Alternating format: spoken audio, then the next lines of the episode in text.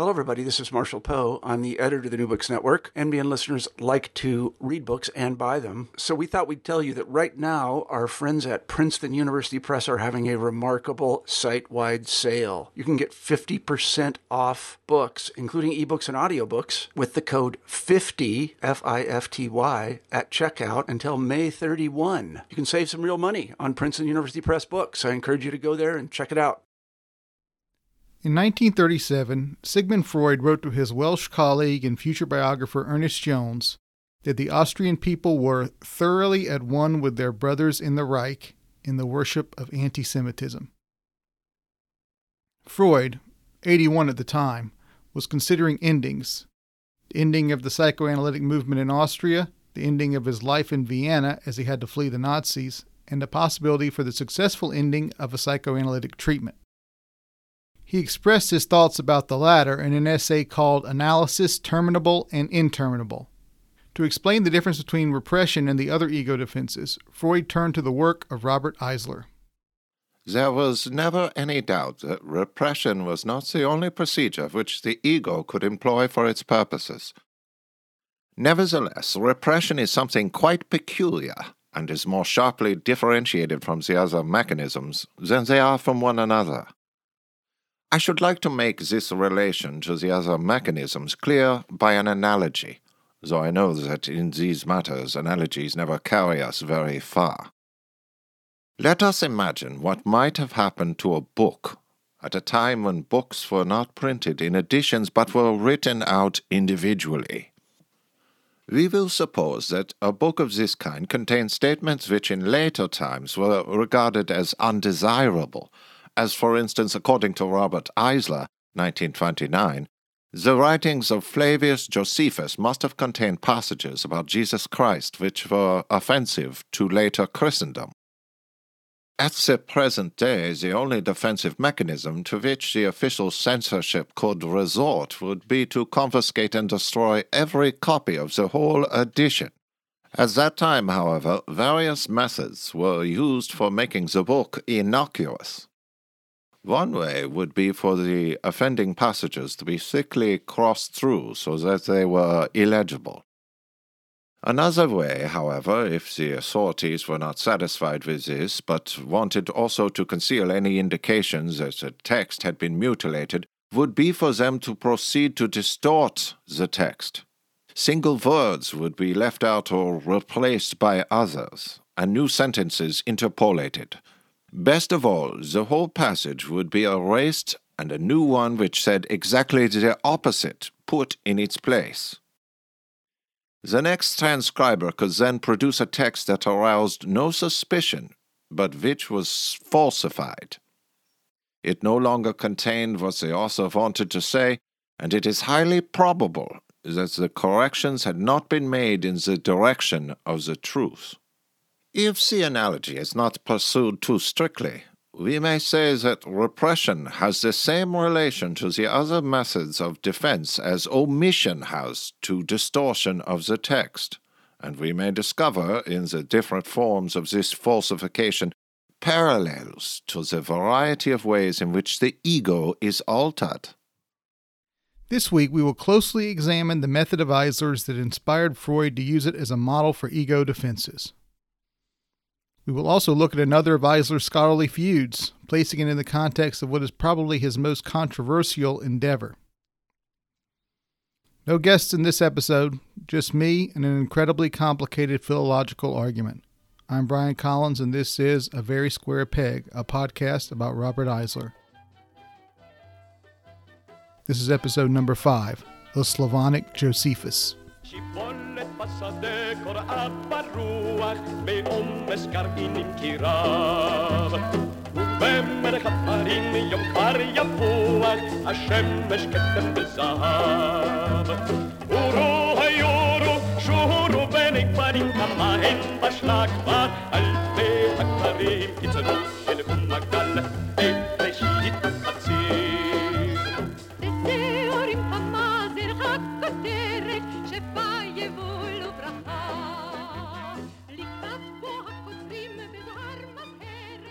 Before we get started, we need some background in order to follow the controversy we are going to be looking at in this episode. If I get any of this right, it's because of the work of Kate Adcock and Henry Leeming, as well as Martin Goodman's great little book, Josephus's The Jewish War, a biography, from Princeton's excellent Lives of Great Religious Books series. If I get anything wrong, which is a safe bet, it's because I am strictly an amateur when it comes to this stuff. But, as Eisler himself put it in a letter to a bewildered Fritz Saxl, I have the courage to err, or err, if you like. First, Josephus. Josephus was born into a priestly family in Jerusalem around the year 37. He was a general who fought against the Romans in Galilee during the First Jewish Roman War. But he surrendered to a Roman commander named Flavius Vespasian in 67 after a siege that ended with the death of all but one of his men, many by suicide. Josephus was imprisoned for two years, during which time he had a divine revelation from the God of Israel that Vespasian would become emperor. When this prediction came true, Vespasian released him. Eventually, he became a Roman citizen while remaining a Jew and started writing histories for Roman audiences. The most famous were the Jewish War, written around 75, which was a military history, Against Apion, which was a philosophical defense of the Jewish religion, and Antiquities of the Jews, which is famous for containing a reference to Jesus, the oldest one not from a Christian text. We'll talk more about this in a later episode as well. The Jewish War was written in Greek, but in it, Josephus refers to a version he wrote earlier for Jews in the diaspora, which would have been in Aramaic, the old lingua franca of the Achaemenian Empire. No one has ever discovered this version of the text, which is going to become very important for Eisler. Josephus's writings were not all that popular among the Romans, who mostly knew him not as an author, but as a Jewish prophet who predicted the reign of Vespasian. But early Christians found Josephus's books helpful for understanding the growing division between Jewish and Christian communities. Especially the Jewish War, which described the destruction of the temple in 70, a disaster of epic proportions. According to Josephus, the God of the Bible had helped the Romans to conquer Jerusalem because of the actions of Jewish tyrants and infighting among the Jews. From about the 4th century, a Latin paraphrase of the Jewish war was circulating in Christian communities. Eisler refers to this text as Hegesippus, which is a pseudonym of the author that the text is attributed to, and also probably a corruption of Josephus's real name. It inserts a lot of new material for Christian audiences that explains how God used the Roman army to destroy the temple and punish the Jews because they had rejected Christ. Around the same time, there was a Hebrew version of the text called the Sefer Yosephan that put together bits and pieces of Latin and Greek versions of the Christianized text, but removed the obvious anti Semitic propaganda. This text was well known among Jewish, Christian, and Muslim audiences and is still a sacred text to Ethiopian Christians. Some people even claimed it was based on the original text Josephus wrote for Jewish audiences in their own language, which they thought was Hebrew. It's useful at this point to talk a little bit about how books circulated in the ancient world. Some books were copied out by scribes to make a duplicate of the original, but others were shortened or combined with other books or parts of other books. The Sefer Yosephan, for example, combines parts of Josephus with the Roman authors Virgil and Livy. Now, the Slavonic Josephus manuscripts come from the 15th century, which is obviously very far from the time of Josephus. What's important is that they were not widely known outside of the Russian speaking world before the very end of the 19th century and the beginning of the 20th. And, like the Hebrew Sefer Yosephan and the Latin Hegesippus, it has additional material added to it. But the material is unusual. There are detailed descriptions of battle scenes and even the exact amount of oil used by the people defiling the temple.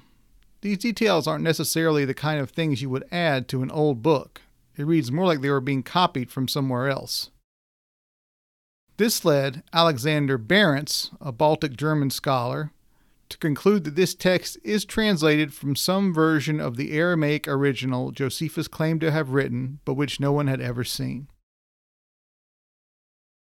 Eisler seems at first to have been in agreement with Berendts that the source material was the Aramaic original, but then he changed his mind. Eisler settled on the idea that it came from a rough draft written in Josephus's own imperfect Greek and based on the Aramaic original that he wrote for Jewish rather than Roman audiences. It's worth noting here that as a Jew who surrendered to the Romans and then became a Roman citizen, he would have had to explain to Jewish audiences why he was not a traitor and explain to Roman audiences why he was not a foreigner to be suspicious of.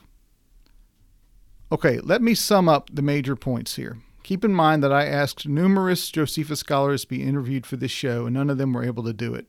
So this is what we are left with. Point 1. The only original version of the Jewish war we know of is Josephus's Greek version. Point 2. Josephus mentions having written a non Greek version for Jewish audiences, which no one has ever seen.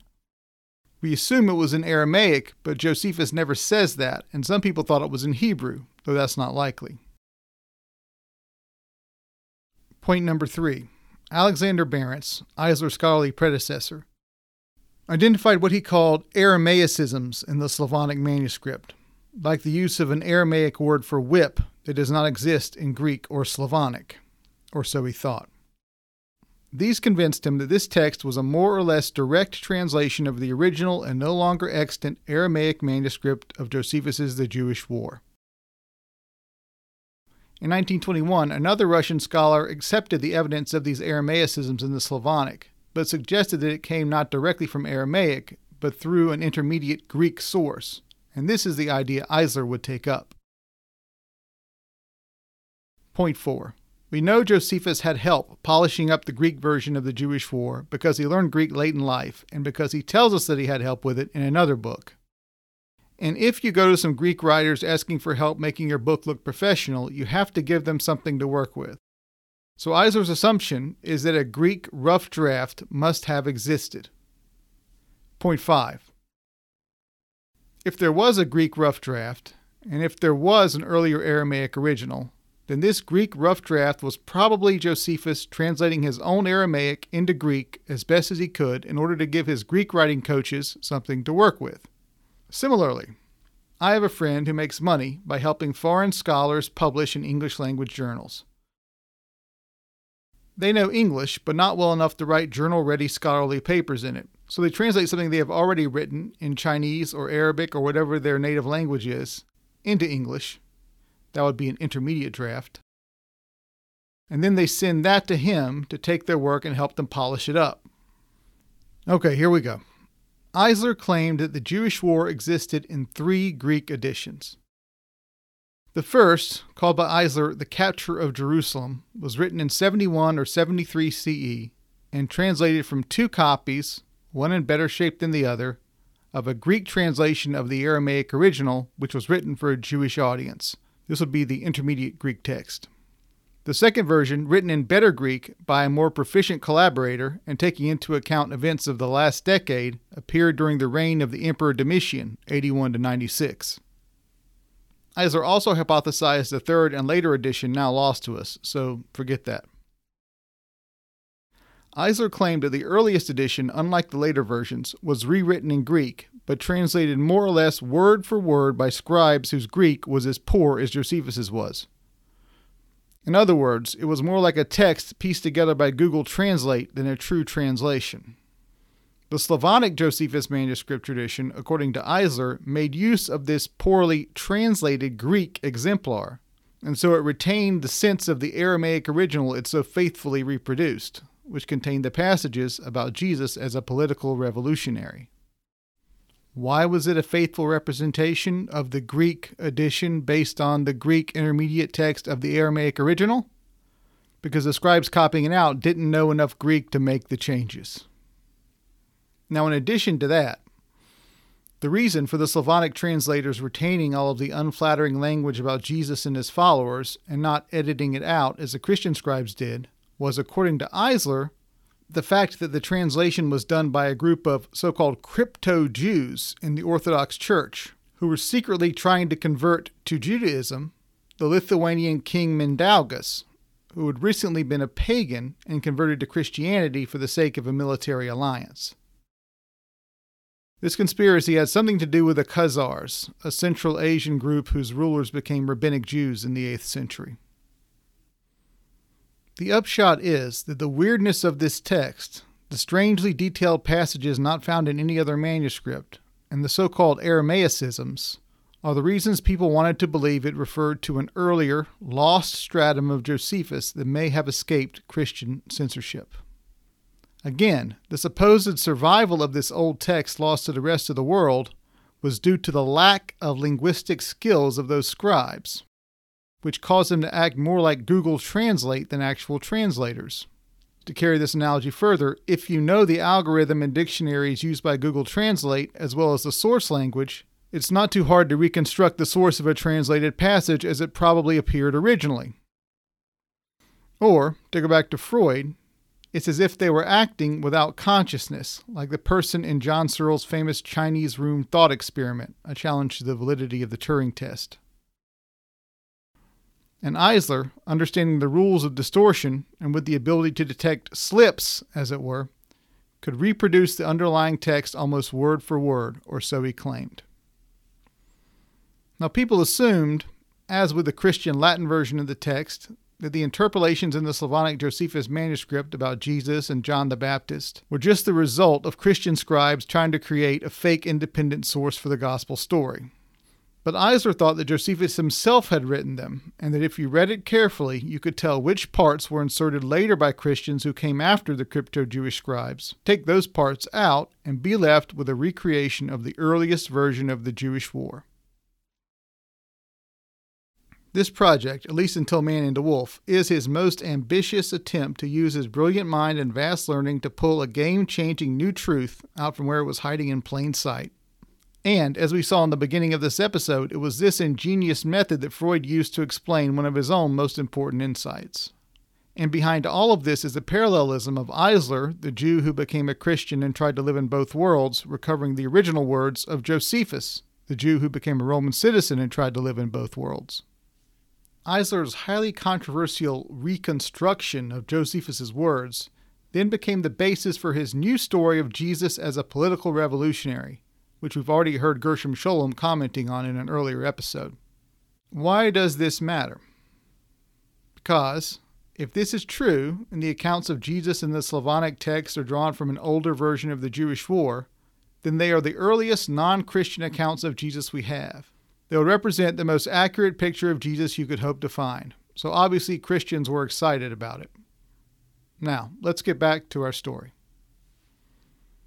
On April 17, 1926, the London Times printed a letter that Eisler had written in response to an unsigned article from five days before titled A New Version of Josephus Fresh References to Christianity. Eisler's purpose seems to have been to establish that his work on Josephus came before that of Dr. Vacher Burch, who is profiled in the piece and whose recent article, A Remarkable Discovery Concerning Jesus Christ, appeared in the inaugural issue of the Liverpool Diocesan Review and seems to have really gotten under Eisler's skin. In a second letter responding to the same April 12th article, the French archaeologist Solomon Reinach corroborates Eisler's story. You may remember Solomon Reinach's name because he was the one who was attending Eisler's lectures in Paris, according to Gershom Scholem's account. Against Burch's statement, quoted in the article, that up until now the scholarly world has overlooked the importance of the manuscripts, Reinach lists the scholars who have been working on the text since 1906, including Eisler, who he says was the first to say that the Slavonic Josephus might be a translation from the Aramaic version mentioned by Josephus and that the Slavonic text, if you can remove the Christian interpolations, might shed some new light on events that Josephus had left out of his Greek text. It seems likely to me that Eisler asked Reinach to write a letter to back him up, but I guess it might have been a spontaneous gesture on Reinach's part.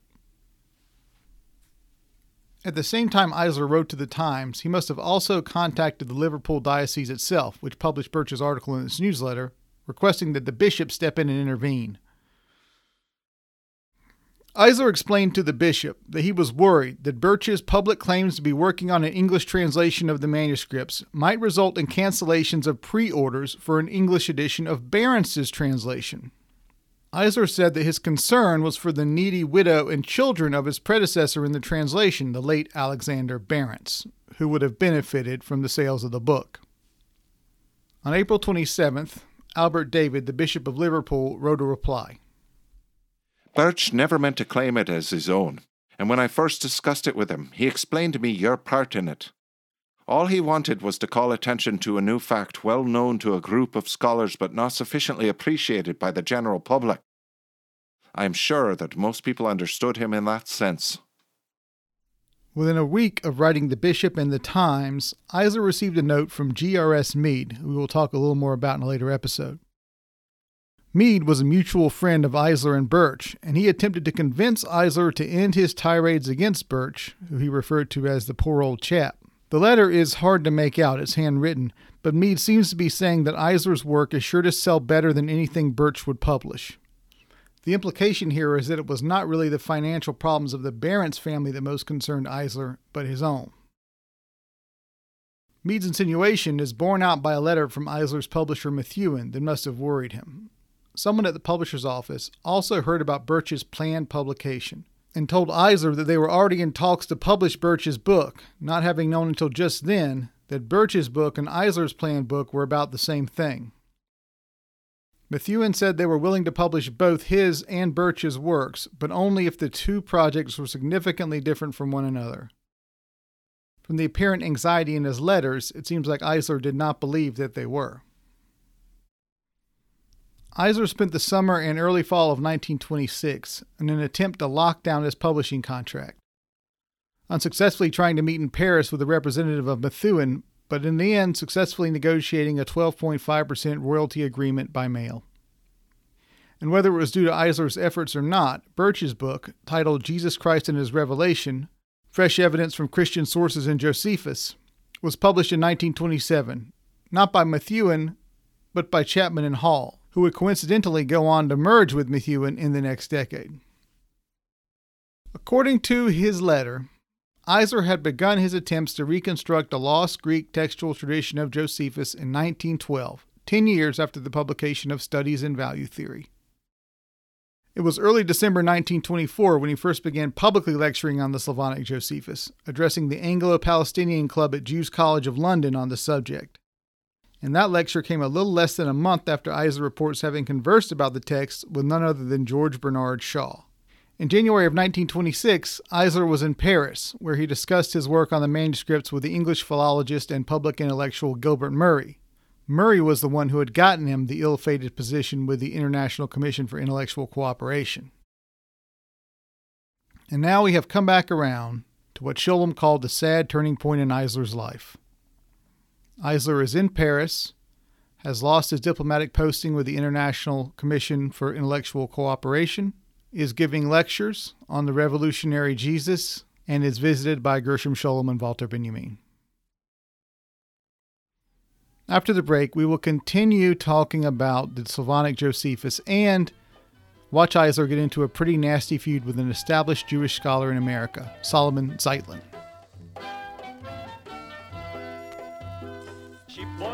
פרשת קורעת ברוח בעומס גרעינים כי רב ובמלך הדברים יום כבר יפוח השמש כתם וזהב אורו היורו שורו ונגמרים כמה הם בשלה כבר אלפי הכתרים קיצרו אל הום הגל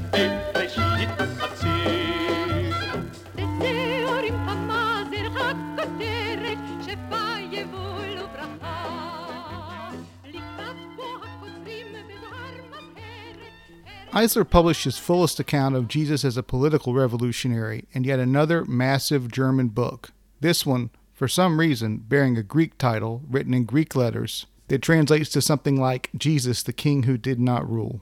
The full translated title would be Jesus, the King Who Did Not Rule The Messianic Independence Movement from the Appearance of John the Baptist to the Downfall of Jacob the Righteous, after the newly discovered conquest of Jerusalem by Flavius Josephus and the Christian sources. The book is about 1,300 pages, published in two volumes, the first in 1929 and the second in 1930. In 1931, he published a one volume abridgment in English translation called The Messiah Jesus and John the Baptist, according to Flavius Josephus's recently rediscovered Capture of Jerusalem and other Jewish and Christian sources, which must be the book he was afraid was going to be scooped by Vacher Burch. In all of these works, his basic argument is that when Jesus made his triumphant entry into Jerusalem for Passover, Both Romans and Jews saw it as a political act that set off a messianist rebellion. And this rebellion was the real reason Jesus was crucified under a sign reading King of the Jews. This would at least explain why Simon Peter was ready with a sword when the Romans came to arrest Jesus in the garden. Needless to say, Eisler got a lot of attention for making these arguments. One fan of the book was a Bolshevik sympathizer and member of parliament called Morgan Phillips Price. Price wrote to Eisler in 1938 that the Messiah Jesus and John the Baptist was one of the greatest works which had appeared in our time. He also said that he would use the book as a basis for the occasional semi religious speeches he was expected to make as a parliamentary candidate, adding that he would do so even if it meant risking causing offense to his audiences. Eisler also gained a new Christian adversary in J.W. Jacks, who wrote an entire monograph dedicated solely to refuting his arguments point by point in 1933. It was titled The Historic Christ An Examination of Dr. Robert Eisler's Theory According to the Slavonic Version of Josephus and the Other Sources. Clearly in mortal terror of Christendom slipping all at once into an Eislerian abyss, Jacks begins with these ominous lines. It is well that Christian people should understand what changes will be involved in our hitherto accepted view of Jesus of Nazareth if the assertions of Dr. Robert Eisler should come to prevail. New Testament scholars, through the patient researches of the last century and a half, since the Gospels began to be treated as historical documents and not as a collection of infallible texts, have built up bit by bit on solid foundations what they believe to be the correct theory of the person and work of Jesus. They have succeeded in doing this by their use of careful critical sense, which has led them to reject uncertain or untrustworthy evidence. The theory of Eisler would overturn this well built structure. What is the theory? It is well known that in Josephus's Antiquities, the accepted text mentions the appearance in Jewish history of a certain Jesus who was the Christ a wise supernatural man of marvelous works, who was crucified by Pilate owing to the charges made against him by the Jewish leaders, but who reappeared alive the third day afterwards, as the prophets had foretold, and became, through the zeal of those who had loved him from the first, the founder of the fruitful race of Christians. This is the celebrated Testimonium Flavianum, which led Eusebius and all later Christian writers to regard Josephus, in spite of his strong Jewish bent, as an outstanding witness to the Christian faith. In the Slavonic version of Josephus's Jewish War, however, there are at least some seven or eight remarkable fragments, what Berendts has called Zusätze, or additions, on Jesus, John the Baptist, and the early Christians. According to Eisler, this version is the genuine original one on the war issued by Josephus, and the fragments show that Jesus was little more than a revolutionary against the Roman authority, a political messiah who aspired to the Jewish throne and who paid for his folly by his life. If Eisler is right in this tumultuous intervention, as Père Lagrange calls it, he must be regarded as the author of a formidable religious revolution, and future ages will be entitled to call him the father of Christian history.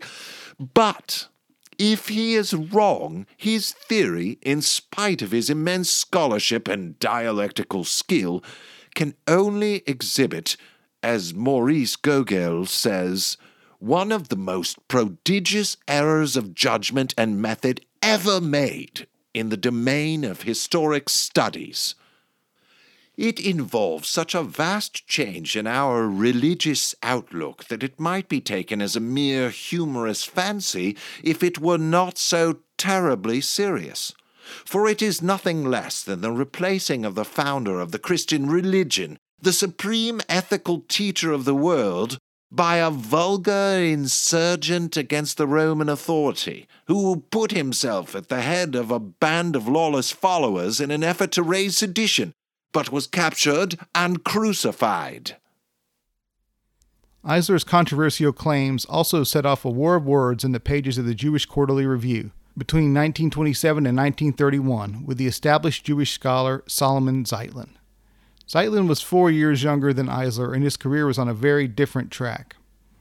He was a Russian Jew who had studied in Paris and then came to America to get his PhD at Dropsie College, the first degree granting institution for postgraduate Jewish studies in the U.S. He was an expert on Josephus, rabbinical literature, and the Dead Sea Scrolls. Eisler had died before these really became public, but he would have had a field day with them.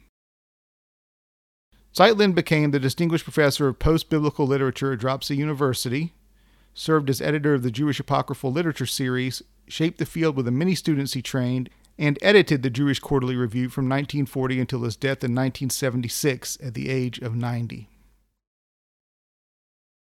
When he first met with Zeitlin in 1926, Eisler wanted to share what he knew about the planned publication of Berendts's translation of the Slavonic text. Berendts himself had died in 1912, so Eisler met with the man in charge of the translation project, Konrad Grass, in Estonia to look at the manuscripts. It was crucial to actually see the manuscripts themselves, or at least high quality photographs of them, in order to make the kind of philological and text critical arguments Eisler was making. So when he realized, or at least perceived, that he wasn't getting the same access as other, more traditional Jewish scholars, he was incensed. There is no substitute for first hand knowledge of manuscripts when your argument depends on looking at the way the words are actually written. Zeitlin himself traveled to Russia on July 17, 1926, to photograph and examine the Josephus manuscripts, according to an article from the Jewish Daily Bulletin. Zeitlin told the paper that once he saw the Slavonic texts themselves up close, he would be able to tell very quickly whether or not they were translated from Aramaic. Apparently, Zeitlin was able to look at more texts than Eisler had been able to, which Eisler suggested was because he was a real Jewish scholar, unlike himself. And after he saw them, Zeitlin concluded that they were medieval texts that had nothing to do with any original Josephus manuscripts from the first century and that Eisler's theories were based on an amateur's overconfident readings of second-hand sources. Zeitlin was well known as a harsh critic of those he disagreed with, and he really seemed to regard Eisler as a joke, which he made very clear in his many printed attacks. The two papers which I have written, the Christ passage in Josephus and the Slavonic Josephus, have been severely criticized by Dr. R. Eisler, the former in his book and the latter in his recent article published in this review.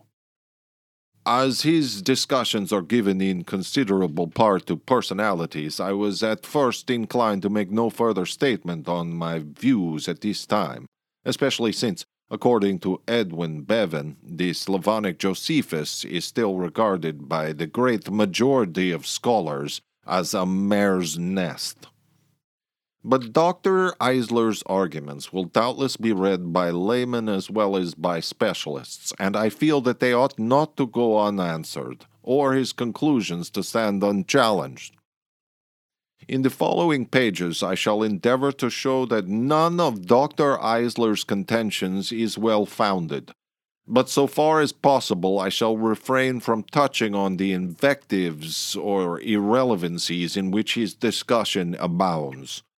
Thus, Dr. Eisler has directed considerable attention to the misprints in my article, which I greatly regret. Certainly, Dr. Eisler should know that misprints are unavoidable in any publication, for he has allowed many of them to creep into his own works. But these things have no real power on the important questions which he and I are trying to answer and I shall therefore simply take up seriatim Dr. Eisler's arguments as they are set forth in his latest article. Zeitlin then goes on to point out the various flaws and unwarranted suppositions in Eisler's argument. And like every other scholar who has ever been criticized in print, Eisler says he is fine with being criticized as long as it is done in good faith. And also, like every other scholar who has ever been criticized in print, Eisler felt that the criticisms of him were not done in good faith. He was clearly angry with Zeitlin's insinuations that he was out of his scholarly depth. In a 1930 article addressing Zeitlin's criticisms, Eisler echoes his resentment about what he perceives as the added authority non Jews tended to give the pronouncements of people like Zeitlin with real Jewish bona fides.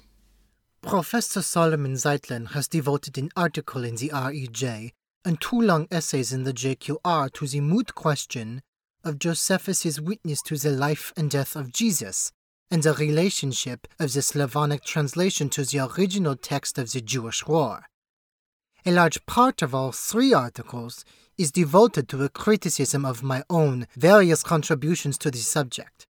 For this I should be sincerely thankful were it not for a number of mistakes, misstatements, and misquotations which disfigure both essays. I have dealt with Professor Zeitlin's arguments in my German book.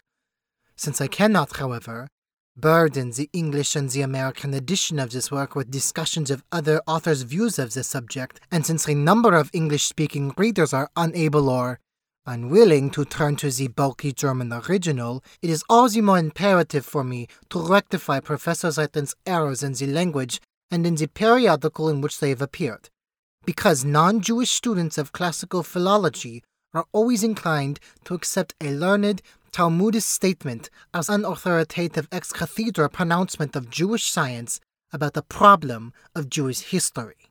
It's obvious that Eisler was, as much as anything else, frustrated at being shut out of the world of Jewish scholarship yet again, as he had been with Scholem and Buber. Zeitlin using his access to the text Eisler was not granted permission to examine to undercut Eisler's argument was salt in his wounds. Everyone interested in this question, and I, more than anybody else, would have welcomed the honest collaboration of a Russian Jewish scholar, fortunate enough to be allowed to work on the spot for the elucidation of the many still unsolved problems of our text. What I object to is the posing on the strength of a few hours of study in the Russian libraries an authority, or as the sole authority on these matters, and to presume to discredit the laborious work of others based on a large number of photographs, collations, and trustworthy apographs as conclusions based on a translation without examining the manuscript in the original. Eisler's arguments about the Slavonic Josephus have various holes in them that are beyond my knowledge. Suffice it to say that few people are convinced today that the manuscripts have preserved any original passages of Josephus that were lost to the other traditions but his work, especially his reconstruction of the physical description of Jesus, made a huge impact, as we will continue to see throughout this podcast. We will hear from some Christians who were visited by visions of Jesus just to prove that Eisler's description was wrong.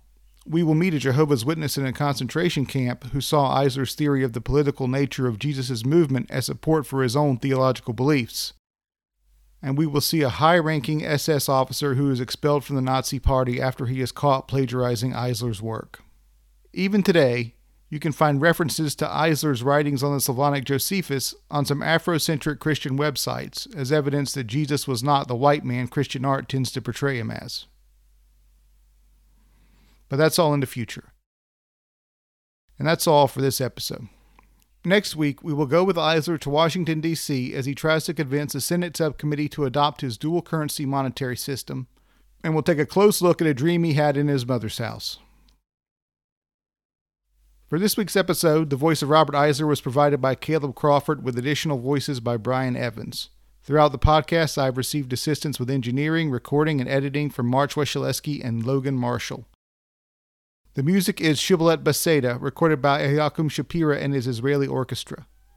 Partial funding has been provided by the Ohio University Humanities Research Fund and the Ohio University Honors Tutorial College Internship Program. Special thanks also go to the Warburg Institute and the School of Advanced Study at the University of London.